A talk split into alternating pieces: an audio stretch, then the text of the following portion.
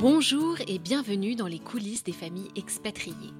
Je vous propose de plonger sans filtre avec des hommes et des femmes qui se sont lancés dans l'expat en duo, en couple ou encore avec des enfants.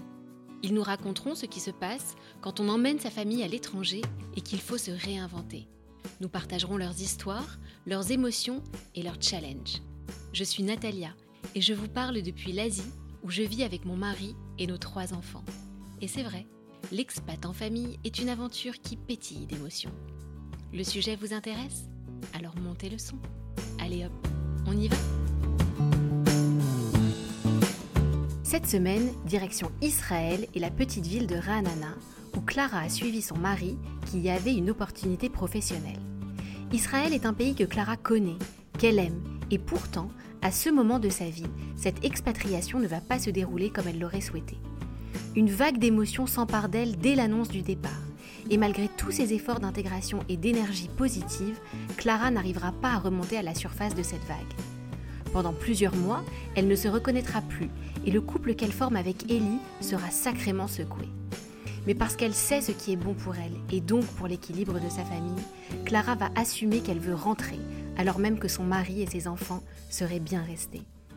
Clara a énormément appris de cette expérience et elle n'en garde aujourd'hui que le positif, à tel point qu'elle a même un peu envie aujourd'hui de recommencer.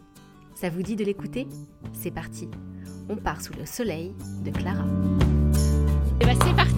Let's go. Alors bienvenue euh, Clara, merci d'être avec moi euh, ce matin. Avant de démarrer, est-ce que tu peux te présenter? Bonjour, je suis ravie d'être là ce matin. Alors, je m'appelle Clara, j'ai 32 ans, j'ai trois enfants, euh, Léon qui a 7 ans et demi, Liv qui a 5 ans et demi et Anna 1 an et demi, bientôt 2 mhm. ans. Et je suis mariée à Ellie et on habite actuellement à Neuilly-sur-Seine en région parisienne. D'accord. Alors Clara, aujourd'hui tu es tout à fait connue pour ton énergie solaire pour euh, aussi être, euh, comme tu viens de dire, être une French mama. Et ce qui est très sympa, c'est que tu as ce côté sans filtre. Et puis surtout, euh, on n'oublie pas évidemment tes immenses talents culinaires. Merci beaucoup. Mais aujourd'hui, on va parler de ton histoire d'expat.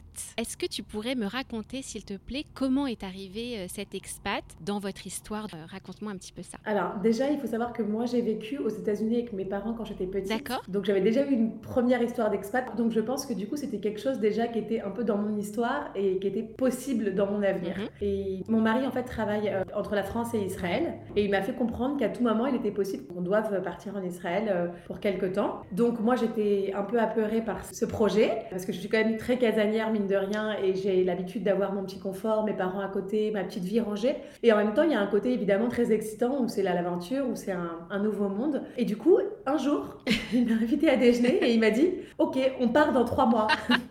je lui ai dit C'est-à-dire, on part trois mois et il m'a dit, bah, c'est comme ça, voilà, il faut qu'on parte au plus vite. Donc je te laisse trois mois pour euh, t'organiser, mais on prend les enfants et c'est parti. On n'avait pas Anna, donc on avait que Léon et okay.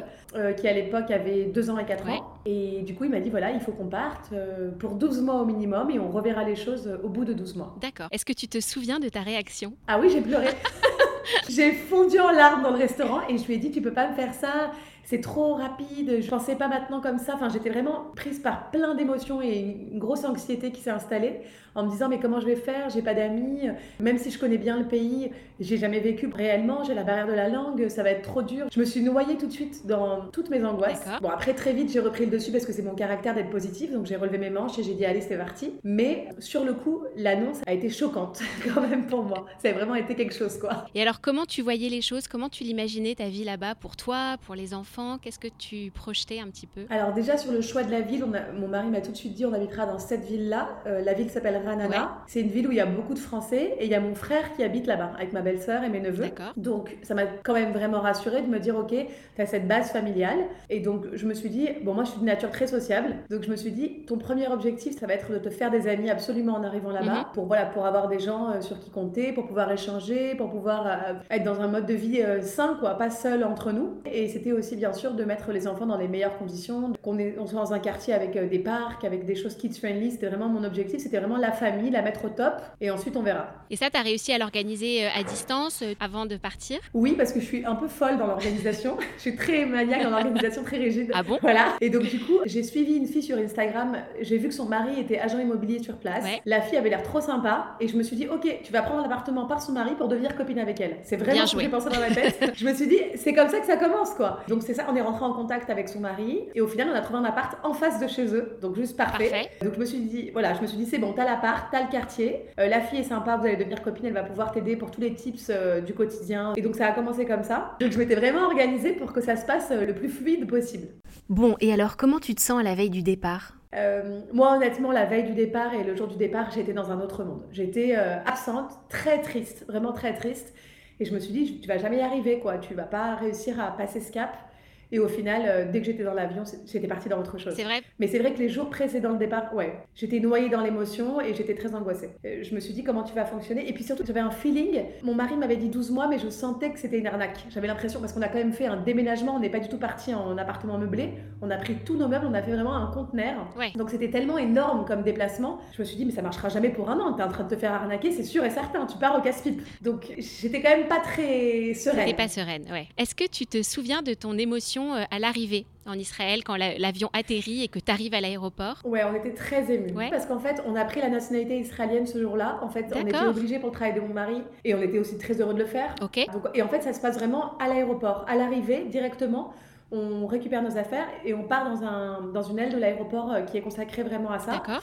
Et on s'est retrouvé avec les gens euh, qui voyageaient avec nous. C'était tous des gens qui allaient prendre la nationalité israélienne, avec tous des chemins différents. Il y avait des jeunes garçons de 18 ans qui partaient faire l'armée. Il y avait des femmes qui rejoignaient leur mari. Il y avait des dames qui accompagnaient leurs enfants et qui avaient euh, plus de 70 ans. Donc il y avait vraiment plein d'histoires qui se croisaient et c'était très émouvant. C'était plein d'amour, quoi, plein d'émotions et un but commun, devenir israélien. Donc c'était vraiment, euh, c'était vraiment magique. Ah ouais. Et donc à l'issue de ça, tu prends ton taxi et là tu pars. Alors en fait, on n'a même pas pris un taxi privé. On était dans un espèce de bus avec tous les gens justement qui faisaient, qui avaient fait leur alia aujourd'hui. Ils nous déposaient à différents endroits. Donc en plus, jusqu'à la porte, jusqu'à l'arrivée, on était avec ces gens. Il y avait vraiment quelque chose de fort où on se disait, bah, on se rappellera s'il y a un problème, vous pouvez compter sur nous. On a vraiment eu quelque chose, une connexion qui s'est faite. C'était incroyable. Et au final, on a commencé le premier mois chez mon frère parce que mon appartement était prêt, mais les, meubles n'étaient pas encore arrivés. Donc l'arrivée a été euh, assez chaleureuse. Il était 4 h du matin, il nous attendait avec des escalopes de poulet.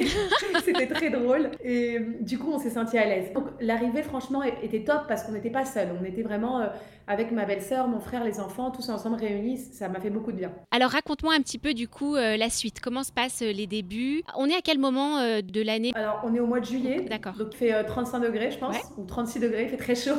Et au départ, bah, donc mon mari commence tout de suite à travailler. Hein. Dès le premier jour, quasiment, il part travailler. Donc moi, je me retrouve avec les enfants et heureusement mes neveux, ma belle-sœur. Donc au départ, je suis vraiment dans quelque chose où je veux vraiment apprendre ce qui se passe autour de moi et être le plus vite possible indépendante. C'était vraiment mon objectif. Donc je me souviens qu'au début, je prenais ma voiture et j'allais me perdre dans les rues et j'essayais de retrouver mon chemin toute seule. C'était vraiment mon défi. Je mettais pas de GPS et je me disais, vas-y, apprends les rues. J'avais besoin de vite trouver des, des repères. Le premier supermarché, j'ai vraiment mis deux heures et demie à faire les courses parce que j'achetais de la maïzena au lieu de prendre de la farine, le sucre, je comprenais rien, le café. C'était vraiment du déchiffrage, mais je me suis dit, ok, apprends comme une élève, quoi. Prends le temps, déchiffre, regarde, et ça va venir doucement, doucement. Et à ce moment-là, tu te souviens de ton état d'esprit? T'étais comment? J'étais très enjouée parce qu'on était au mois de juillet, que je savais qu'au mois d'août, mes parents allaient venir, euh, que j'allais avoir plein d'amis, et j'étais vraiment encore dans cette dynamique de la découverte, de l'excitation. Donc pour l'instant, ça allait bien. D'accord, pour l'instant. Donc les vacances euh, se passent, tes parents arrivent, vous passez un mois d'août en famille. Voilà, alors le mois d'août, quand même, mon mari lui travaillait toujours, donc je me sentais quand même très seule parce que je, je portais en fait vraiment cette intégration toute seule. J'ai commencé à comprendre que ça allait pas être si simple que ça et pas si lisse que ça, parce que j'ai compris que j'étais seule, quoi. Mon mari n'aurait clairement pas le temps de me tendre la main dans cette aventure. Et donc, euh, c'est vrai que c'était un peu la première fois que je me retrouvais seule face à moi-même. Ça m'a un peu angoissée. Mais je me suis dit, allez, euh, on n'a pas le choix de toute façon, il faut que ça le fasse. Mais j'ai compris que ce serait pas si simple. Et du coup, nous qui avions toujours été une équipe parce qu'on est ensemble depuis qu'on a 16 ans, euh, là, c'était vraiment turbulence, quoi. Donc, il a fallu se mettre face à son miroir et se dire, ok, ma belle, t'es toute seule, donc vas-y, prends sur toi et let's go. Mais c'était pas très facile. Franchement, c'était une vraie étape. Et du coup, les démarrages là qui sont un petit peu euh, rocailleux, on va dire, est-ce que euh, euh, vous arrivez quand même à échanger Toi, tu es isolé, lui, il est sous pression? Comment vous gérez ça? Franchement, on le gère moyennement. C'est la première fois qu'on a des turbulences dans notre couple parce qu'autant les enfants nous ont pas fragilisés, autant là, euh, lui est vraiment sur ses positions, il est pas très ouvert, il a pas vraiment le temps d'écouter mon mal-être. Et je pense que mon mal-être l'angoisse parce qu'il se dit attends, euh, si elle arrive pas à s'intégrer, je vais devoir la gérer en plus, je peux pas, j'ai pas le temps, je me suis engagée. Et moi, du coup, je lui en veux évidemment en me disant mais il m'amène là et il est même pas capable d'entendre que, que c'est difficile pour moi. Donc les départs franchement compliqués. Ensuite, quand l'école a repris, heureusement, en fait, ça nous a remis dans un rythme avec euh, l'école, le boulot, euh, la routine, les courses. Donc là, du coup, ça a été plus simple. Et moi, je ne travaillais pas à Paris avant de partir, donc j'ai pas eu ce choc de me retrouver mère au foyer. C'est quelque chose que je gérais déjà, donc du coup, c'était un rythme qui m'était très familier. Donc ça nous a fait du bien. Le rythme était familier, mais le côté euh, coéquipier avait été impacté. Qu'est-ce qui t'aide à rebondir dans un premier temps Quelles sont tes ressources? Comment tu stabilises ou pas Alors, ce, démarrage? Alors justement, Instagram rentre à ce moment-là dans ma vie parce que je me dis, ok, tu n'es pas avec tes copines, tu vas en fait partager en story ta vie. Comme ça, tes copines vont voir ton quotidien et du coup, quand on va s'appeler, on va pas se sentir euh, loin l'une de l'autre. On saura un peu euh, le mode de vie de chacune et on pourra euh, connecter facilement. Donc c'est comme ça que j'ai commencé Instagram. Ah, et je me suis dit aussi que c'était sympa de partager avec les gens qui étaient en France, de voir un peu ce que c'était qu'une intégration, d'arriver en Israël, des Français, comment tout se passait. Donc en fait, j'ai commencé à partager ma vie et je me suis très vite prise au jeu. J'ai adoré ça parce que du coup, j'avais des échanges perpétuels avec des gens que je connaissais ou non en France. Donc je me sentais encore connectée à mon pays. Et ça me donnait un but aussi en Israël. C'était très sympa. Parfois, ça me motivait sans le savoir à faire des choses, à faire des aventures avec les enfants, des sorties un peu originales. Et je me disais, c'est trop cool, tu vas le partager sur Insta, les gens vont être contents. Et donc, ça a été vraiment un, élément très positif et très important euh, dans cette année d'expat. D'accord. Est-ce que la barrière de la langue, euh, c'est un sujet? Comment tu gères ça? C'est un gros sujet. Pourtant, je suis quasiment bilingue en anglais. Tout le monde parle anglais en Israël. Mais mine de rien, moi, j'étais pas à Tel Aviv. J'étais dans une petite ville qui s'appelle Ranana, où il y a beaucoup de Français et aussi beaucoup d'Israéliens. Et en fait, je me suis vite rendu compte. Mes enfants étaient en école israélienne. Hein. J'ai pas mis en école française parce qu'il n'y en avait pas dans le quartier. Euh, et qu'en plus, on voulait jouer le jeu. Je me rappelle que je faisais des notes vocales sur le groupe WhatsApp de la classe en anglais en disant voilà, j'aimerais bien que mon fils fasse euh, des cours de quelque chose pour pouvoir euh, s'intégrer. Est-ce que quelqu'un serait OK pour qu'on fasse un cours de sport ensemble avec les enfants ou quoi? Et personne ne me répondait. J'avais pas de réponse. Et j'ai trouvé ça tellement dur. Alors je me disais est-ce que je m'exprime mal? Est-ce que les gens n'ont pas le temps? Est-ce que ça les intéresse pas?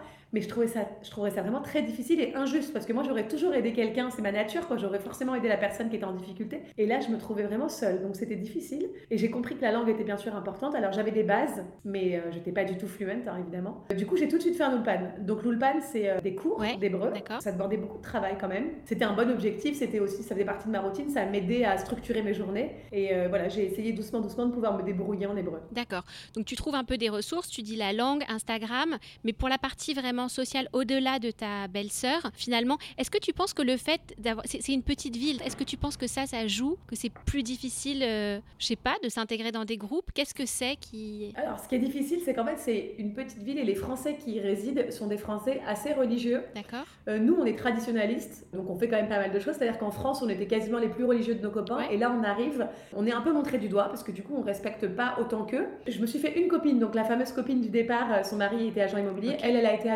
Mais pas au-delà de ça. Moi, j'allais au parc tous les jours avec des gâteaux et je distribuais tous les enfants parce que j'ai toujours fait comme ça et on a toujours été très, euh, voilà, très ouverts et tout. Et honnêtement, ça prenait pas. C'était très difficile pour moi. Parce que j'ai toujours eu 50 milliards de copines et là je me retrouvais quand même très seule. Et je voyais que c'était ça le souci principal, c'est qu'on n'était pas, on n'allait pas à la synagogue tous les week-ends, on n'était pas connu par la communauté religieuse et du coup pour les, pour les Français, pardon, c'était difficile de nous faire rentrer dans leur cercle. Et les Israéliens, la barrière de la langue jouait beaucoup. Donc on était entre deux, pas assez religieux et trop français pour d'autres. Et du coup, ça, ça avait du mal à prendre la vie sociale. D'accord. Bon, donc effectivement, pas évident et toujours avec euh, ton mari qui bosse beaucoup. H24. H24. Et donc alors là, qu'est-ce qui se, qu'est-ce qui se passe? On est, euh, on est quand déjà On est en octobre, je pense, à peu près. Donc je commence quand même à prendre mes marques. J'ai euh, ma belle-sœur, bien sûr, qui m'intègre dans tout son groupe de copines à elle, qui sont des femmes adorables. Mais c'est vrai qu'à l'époque, elles ont 10 ans de plus que moi. Elles ont parfois plus d'enfants. Elles ont évidemment beaucoup de choses à gérer. Donc elles n'ont pas les mêmes horaires de libre que moi. Et je me rappelle qu'il y a des midis, en fait, je me sens tellement seule. Enfin, j'achète une salade et je la mange toute seule dans ma voiture en écoutant une tonne de podcasts parce que la voix, les mots en français me font du bien. Il fait 35 degrés et je suis dans ma voiture avec ma clim à fond oh et je me dis mais merde, qu'est-ce que tu fous là? C'est dur, quoi. Bah Franchement, c'est dur.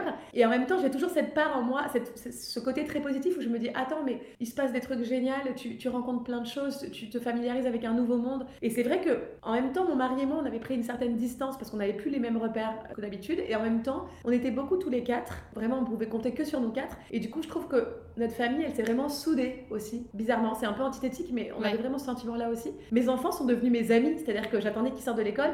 Euh, à Paris, parfois, je suis un peu blasée, genre, ouais, bon, c'est sympa, mais j'aurais bien pris encore une heure dans la journée en off.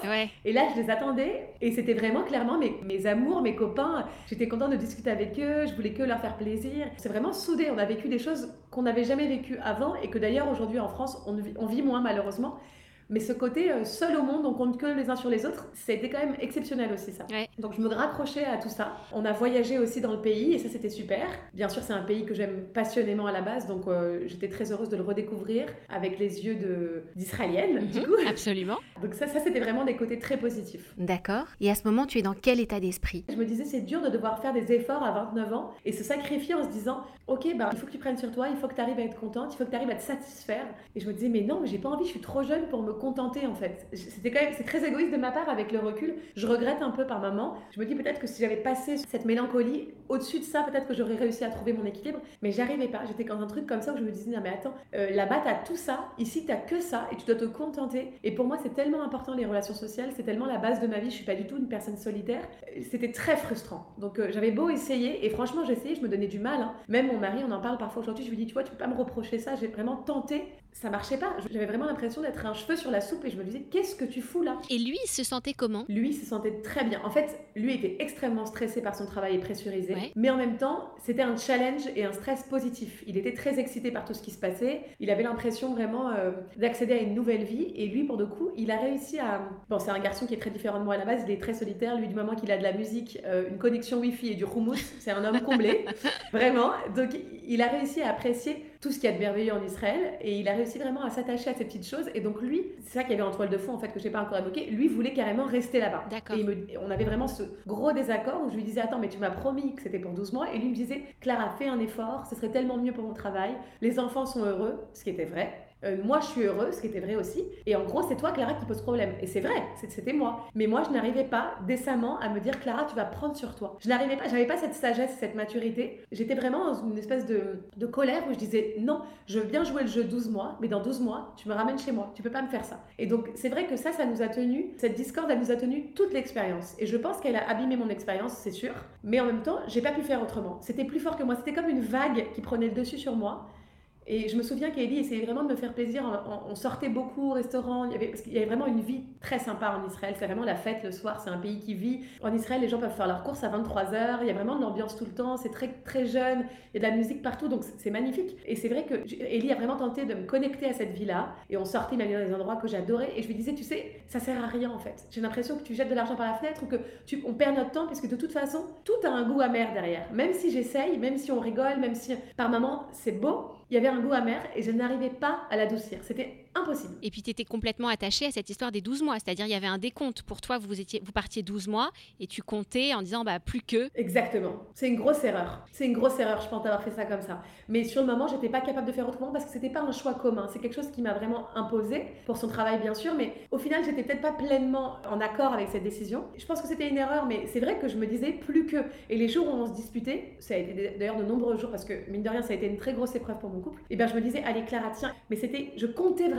Et, et du coup, c'est vrai que je pense que mon intégration, elle a été abîmée par ça parce que je me disais à quoi bon en fait? J'avais beau essayer, au fond de moi, je pense que inconsciemment, je donnais pas tous les efforts parce que je me disais bon, de toute façon, voilà, on va rentrer. Et du coup, tu t'es pas vraiment laissé aller en fait. T'as pas laissé sa chance à, l'expérience. Est-ce que tu t'es senti détendue à un moment? Oui. Oui? Euh, quand, vers la fin de l'année, ah, justement, quand je savais qu'il restait plus que quelques mois, quand il restait 3-4 mois. Ah. D'accord. Là, je me suis détendue. Alors, raconte. Je me suis complètement ouverte. Ouais. en fait, j'ai plus d'angoisse latente où je me dis que tu vas être bloqué. Et donc, du coup, tout a une autre saveur. Je profite euh, énormément avec les enfants. Et c'est vrai que j'ai eu un sentiment de légèreté. Et du coup, j'ai vraiment retrouvé ma, ma gaieté profonde, mon sourire. Et c'était top. Et c'est vrai que mon mari me disait, mais alors, tu veux pas essayer? Jusqu'à la fin, lui, il a vraiment tenté parce que quand il m'a vu bien, il m'a dit, mais regarde et tout. Et moi, je lui disais, non, mais ce bonheur est revenu parce que je sais que je vais pouvoir réaccéder à chez moi, à ma maison, à ce qui est naturel pour moi. Donc, euh, c'était toujours en demi-teinte, mais la fin de l'expérience a été beaucoup plus simple pour moi. Du coup, au moment où vous fermez la porte de l'appartement, vous êtes dans quel état d'esprit tous les deux? Je crois que lui est très triste. Alors en fait, quand on, quand on quitte l'appartement, on va vivre dans l'appartement de mes parents pour encore un mois.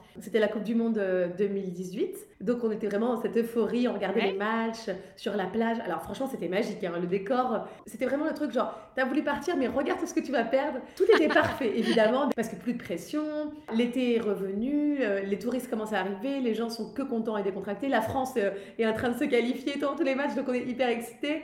Les Français, entre grosse cohésion, il n'y a plus de t'es religieux, t'es pas religieux, tu crois en quoi, on s'en fiche complètement, on est tous bleus. C'est vrai que du coup, c'était un peu plus dur à la fin de partir parce que cette fin d'expérience, elle a été très douce, euh, très cool pour tout le monde. Et alors à ce moment-là, est-ce que tu regardes un peu en arrière en te disant ah euh, parce que je le sens aujourd'hui, tu, me dis de temps en temps c'est dommage, j'aurais pu faire différemment, etc. Est-ce que déjà à ce moment-là, tu commences à te dire euh, j'aurais pu profiter différemment ou j'aurais oui, depuis, quasiment depuis le départ et encore aujourd'hui, je m'en veux beaucoup. J'ai beaucoup de regrets. Je suis pas du tout apaisée avec cette expérience. Et d'ailleurs, je veux la refaire. Je veux repartir un jour pour recommencer, pour rectifier parce que bon, je suis très perfectionniste de base. Et c'est vrai que j'ai vraiment eu l'impression d'avoir gâché les choses, mais en même temps, je savais que je pouvais pas faire autrement. J'avais des regrets, oui et non, parce que j'avais des regrets que ce soit passé comme ça, mais je n'avais pas de regrets par rapport à mon attitude parce que je sentais que c'était, c'était comme une petite dépression au final. C'était au-dessus de moi. C'était comme une vague qui m'entraînait dans un rouleau et je n'arrivais pas à prendre du recul. Mais honnêtement, dès le départ et encore plus à la fin, j'avais des regrets et je me disais dommage que tu pas pu te détacher, dommage que tu pas pu prendre du recul, dommage que tu pas, que pas su voir ce qu'il y avait de top pour ta famille. Et surtout, j'avais ce sentiment, et je l'ai encore aujourd'hui, d'avoir été très égoïste. Alors, on choisit pas toujours dans la vie, mais je, me disais, attends, t'es mère de famille, il y, a beaucoup de femmes qui au quotidien prennent sur elles. Et moi, j'arrivais pas à prendre sur moi. Je me disais, non, T'as 29 ans, tu prends pas sur toi. À 29 ans, on doit être pleinement heureuse, on doit pas faire de compromis dans la vie. Et oui, je regrette et oui, je trouve que j'ai été égoïste et oui, j'aimerais faire autrement dans le futur. Mais dans le passé, je sais que je n'arrivais pas. Quel regard tu portes sur le couple que vous avez été pendant cette expat? Alors, mon mari, c'est un homme de base qui est très gentil. C'est vraiment la qualité qu'il définit, c'est un amour. Et là, cette année, je ne l'ai pas reconnu. Il a dû beaucoup s'endurcir pour son travail. Et donc, non, jusqu'à la fin, ça a été des discussions interminables, des disputes interminables qu'on n'a plus jamais eues et qu'on n'avait jamais eues avant. Mm. Donc, c'était vraiment dû à cette pression que lui avait et que moi j'avais. On n'a pas fait d'effort, ni l'un ni l'autre, pour comprendre la position de l'un et l'autre. Mais et pourtant, on s'aime, et pourtant, on était ensemble depuis des années, et pourtant, on a, on a eu l'habitude d'être euh, bousculés parce qu'on a quand même eu des enfants et très jeunes, et on, a, on s'est rencontrés, on n'avait aucune responsabilité, on avait 16 ans. Donc, on a grandi ensemble, donc on a vraiment vu euh, l'évolution de la vie et les turbulences. Mais cette épreuve-là, je sais pas, on n'a pas réussi à, à se comprendre l'un l'autre. Et donc, jusqu'au bout, ça a été difficile, et j'ai eu peur pour mon couple. Franchement, j'ai eu peur. Lui, il me dit qu'à aucun moment il a douté moi, je doutais pas de mon amour, mais je doutais de nos forces à reprendre le dessus et à, s'apaiser. Et euh, est-ce que je peux te poser une question? Est-ce que toi, tu t'es senti un peu coupable vis-à-vis de lui? Bah, Bien sûr, mais je me disais, euh, c'est comme ça. Voilà, t'as le mauvais rôle, t'es le bad cop. Je savais que c'était mieux pour nous. J'ai l'impression d'avoir mis des bâtons dans les roues et même, en fait, mes enfants étaient très heureux sur place. Et honnêtement, personne n'a envie de partir. Donc c'était vraiment un choix personnel, égoïste, et il fallait endosser ce rôle. Mais voilà, j'ai dit tant pis, je le prends quoi. Je, sais, je passe pour l'ingrate et, et voilà l'égoïsme, mais tant pis. Je me disais qu'au final, en fait, et mes enfants et mon couple iraient mal parce que si les parents ne vont pas bien et si voilà, chaque, chaque personne du couple n'est pas bien et épanouie, ça marche pas à la finale. Donc voilà. Et alors raconte-moi, euh, quand tu rentres à Paris, comment ça se passe déjà? C'est quoi, euh, alors cette fois-ci, la sensation au retour? Comment tu te sens? Alors, je me rappelle qu'on prend l'avion très tôt le matin. Euh, quand je suis dans le taxi, je pleure, mais tout ce que j'ai dans mon corps, parce que je me dis, attends, t'as raté. Et j'avais l'impression de trahir tout le monde, de trahir mon pays parce que c'est aussi mon pays maintenant. Ça l'a toujours été, mais encore plus depuis que j'ai pris la nationalité. J'étais très, sur le coup, très triste, très mélancolique, très malheureuse. Mais dès qu'on est monté dans l'avion, j'ai retrouvé une sérénité immédiate. C'est-à-dire que je n'ai plus un mot avec mon mari à partir de là. Bon, enfin, il des petites disputes, des bêtises, mais j'ai plus cette tension qui était en moi. C'est parti, quoi. C'est comme si on avait crevé le ballon et j'étais détendue. Le jour de notre arrivée en France, on avait euh, l'anniversaire de la fille de ma meilleure amie. Donc on a retrouvé tout le monde. On était attendus comme euh, les footballeurs justement de la Coupe du Monde. C'était la folie de se retrouver tous ensemble. on était bronzés, on était contents. Les vacances étaient là parce qu'on était donc au mois de juillet. Donc je savais que le mois d'août, il y avait plein de projets sympas avec des copains.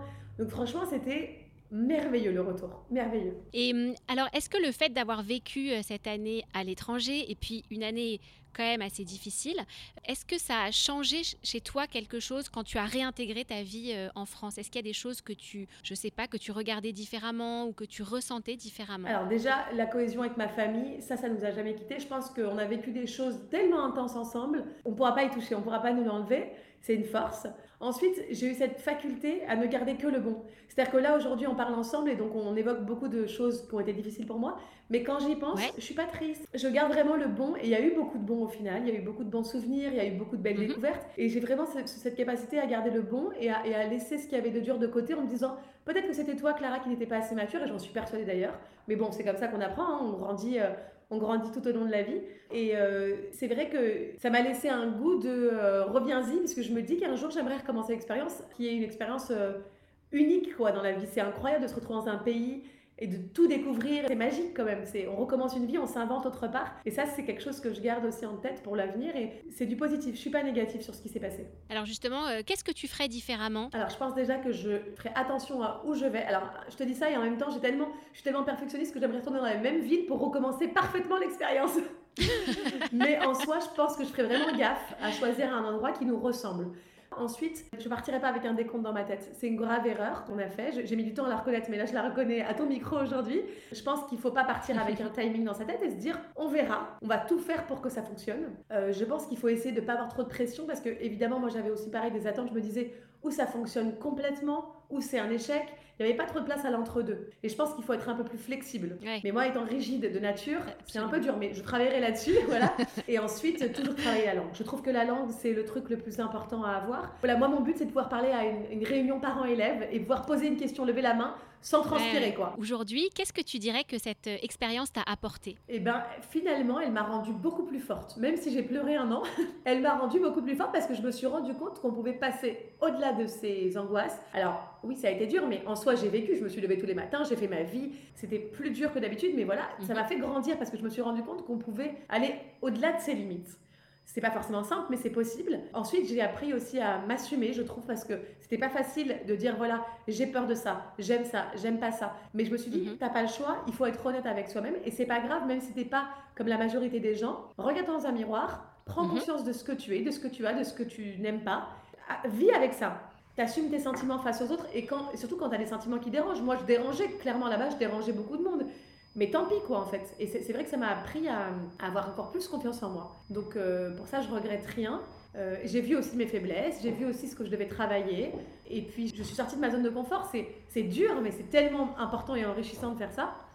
Euh, et puis, j'ai montré à mes enfants, je pense aussi une autre façon de faire. J'espère que eux, ça leur laissera dans leur cœur, même si on n'a pas l'occasion de le refaire, ça leur laissera un peu le goût de l'aventure, la faculté d'adaptation qui est pour moi la définition même de l'intelligence. Alors, j'ai pas été très intelligente peut-être parce que je me suis pas parfaitement adaptée, mais en tout cas, voilà, je, pense qu'on a vécu des choses euh, uniques et originales et je regrette rien, rien de ce qui a pu se passer. Euh, les enfants, qu'est-ce qu'ils en retiennent euh, aujourd'hui Alors, on en parle beaucoup. D'abord, on a la chance d'avoir bah, les films, tous mes archives de story, on a plein de photos, donc on regarde tout ça. C'était pour eux vraiment synonyme de bonheur. Et c'est vrai que quand on est retourné en vacances depuis très souvent là-bas, et à chaque fois, quand ils en ont aperçu, bah, c'est vrai que c'est très intense parce qu'on connaît les endroits, parce qu'on on, voit la famille, on voit les copains. Et donc pour eux, c'est vraiment une parenthèse enchantée. Et toi, quand tu retournes en vacances, c'est quoi ton, ton sentiment quand Et eh ben, je me demande pourquoi je vis pas là-bas. En fait, je suis une éternelle. En fait, quand je suis ici, je me dis mais attends, mais qu'est-ce que tu fous? En fait, j'ai L'histoire de ma famille, c'est qu'en fait, ma grand-mère vit en Israël, elle a fait beaucoup d'allers-retours. Mon père est israélien, on a une grande histoire, c'est pas un pays au hasard. Hein. Donc j'ai un attachement très particulier. Quand je suis ici, je veux être là-bas. Quand je suis là-bas, je veux être ici. J'ai vraiment le cœur entre les deux, mais réellement, euh, j'espère qu'un jour j'arriverai à faire un choix, mais je suis plus dure avec moi-même. J'accepte euh, cette dualité comme ça. Et quand je suis là-bas, je profite et c'est intense et je suis trop heureuse. La seule bête noire que j'ai quand je suis là-bas, c'est quand mon mari bosse. Parce que tout de suite, il retrouve cette aliénation qu'il avait dans le travail. Et tout de suite, je, le perds. Et ça, c'est tout de suite quelque chose qui me fait peur. Mais euh, aujourd'hui, là, j'habite en France. J'ai pas de projet de repartir tout de suite. Pour autant, je recommence un Ulpan. Donc, je continue à me perfectionner dans la langue. Je me suis fait des copines via les réseaux qui habitent là-bas. Je balise pour que la prochaine fois, s'il y a une prochaine fois, ça se passe bien. Et alors, à ton avis, qui mettra le sujet sur la table? Est-ce que c'est toi qui euh, emmènera Ellie déjeuner pour lui dire allez? On part. En vérité, le sujet, le sujet est toujours un peu sur la table. C'est-à-dire que là, on vient de déménager dans un nouvel appartement et mon mari m'a dit un peu en plaisantant, mais mine de rien, il m'a dit Clara, là c'est le dernier appartement avant Israël. Alors, et quand il me l'a dit, j'étais un peu contente, j'étais pas, j'étais un peu excitée, genre ah bon, mais dans combien de temps? 4 ans, 5 ans? Alors, je sais pas, je sais que sûrement mes enfants seront un, point euh, important si eux continuent de réclamer en grandissant.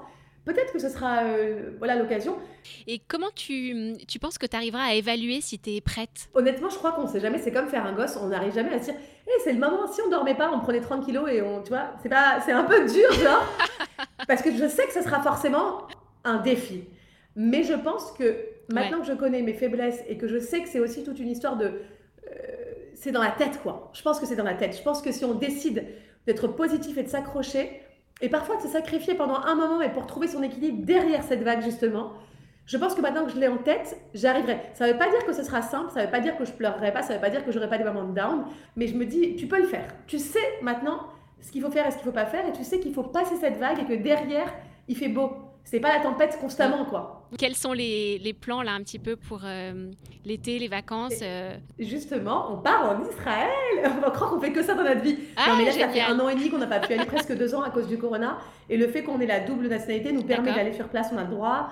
Donc, euh, on, ah, on, a besoin d'y retourner. Là, on ne peut pas vivre trop loin d'Israël trop longtemps. Écoute, euh, génial. Merci beaucoup pour, euh, pour tous ces partages. Merci à toi. Tu as été hyper transparente. Merci beaucoup. En fait, j'essaye vraiment d'être honnête au quotidien, dans le bon comme dans le mauvais. Tous les jours est une nouvelle journée. On a le choix de faire mieux ou de faire différemment de la veille. Et surtout, voilà, on est qui on est. Il faut être tolérant avec soi-même. Il faut être heureux de ce qu'on a. Et, et c'est pas grave. Il y a des jours où c'est bien, il y a des jours où c'est moins bien. L'important, c'est que dans la big picture, il y ait du bon. Et ça suffit pour continuer. Donc, merci beaucoup en tout cas d'avoir laissé la place de m'exprimer, de dire euh, honnêtement tout ce que je ressentais par rapport à cette expérience. Encore mille merci pour ton temps, euh, Clara. C'était un plaisir. Merci beaucoup, ma belle. merci, Clara. À très, bientôt. Bye. Ça y est, c'est la fin de cet épisode et j'espère qu'il vous a plu. Clara a partagé sans tabou, comme elle le fait tous les jours. Car comme je le disais au début de l'interview, Clara est très suivie son compte WhatsApp Clara que vous trouverez sur Insta est un shoot de joie de vivre de la vraie vie. Car oui, Clara, elle est vraie. Et dans cet épisode, elle nous a livré pour de vrai les difficultés qu'elle a rencontrées lors de son expatriation et le mal qu'elle a eu à trouver sa place. Elle est sortie de sa zone de confort, mais elle a surtout compris quelles étaient ses forces et ses faiblesses. Et elle ne regrette rien. Alors oui, elle le sait, les vagues, ça va et ça vient. Et c'est pour ça que si elle recommence, elle saura. Elle saura que si on est patient, si on résiste, alors on voit enfin le beau temps et on peut trouver un nouvel équilibre. La citation de la fin Un extrait du roman Kafka sur le rivage d'Haruki Murakami. Une fois la tempête passée, tu te demanderas comment tu as fait pour la traverser, comment tu as fait pour survivre. Tu ne seras pas très sûr en fait qu'elle soit vraiment achevée. Mais sois certain d'une chose, une fois que tu auras essuyé cette tempête, tu ne seras plus le même. Tel est le sens cette tempête. Encore quelques secondes avant de retirer vos écouteurs. Tout d'abord, merci de me suivre dans cette aventure et surtout, continuez à partager le podcast avec vos familles, vos amis. Vous pouvez aussi toujours me laisser un commentaire et 5 étoiles sur Apple Podcast. Vous l'avez compris, ça m'envoie plein de good vibes. Si vous avez un mot à me dire, une histoire à partager, surtout n'hésitez pas. Vous pouvez me trouver sur la page Instagram alléhop.lepodcast. Allez hop, à très vite pour un nouvel épisode.